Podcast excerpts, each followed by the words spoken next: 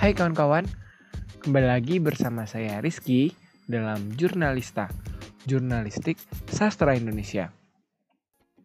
Hari ini kita akan membahas tentang minimnya minat generasi muda dalam kebudayaan daerah, khususnya kebudayaan Belitung Timur.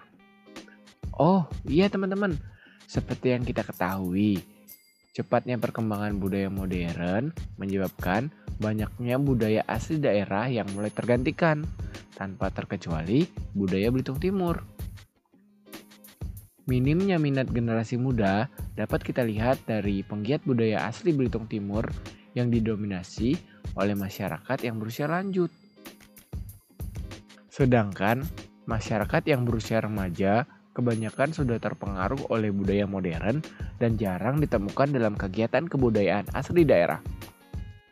Mereka lebih sering ditemukan dalam kebudayaan-budayaan modern seperti game online ataupun kegiatan-kegiatan kekinian yang mereka anggap keren dibanding kegiatan yang bersifat kebudayaan.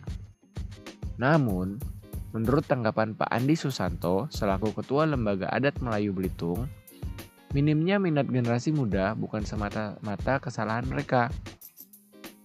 Seharusnya lembaga penting seperti lembaga pendidikan juga ikut andil mereka dapat menambahkan muatan lokal dalam pelajaran sekolah supaya anak-anak sekolah setidaknya tahu akan budaya mereka sendiri.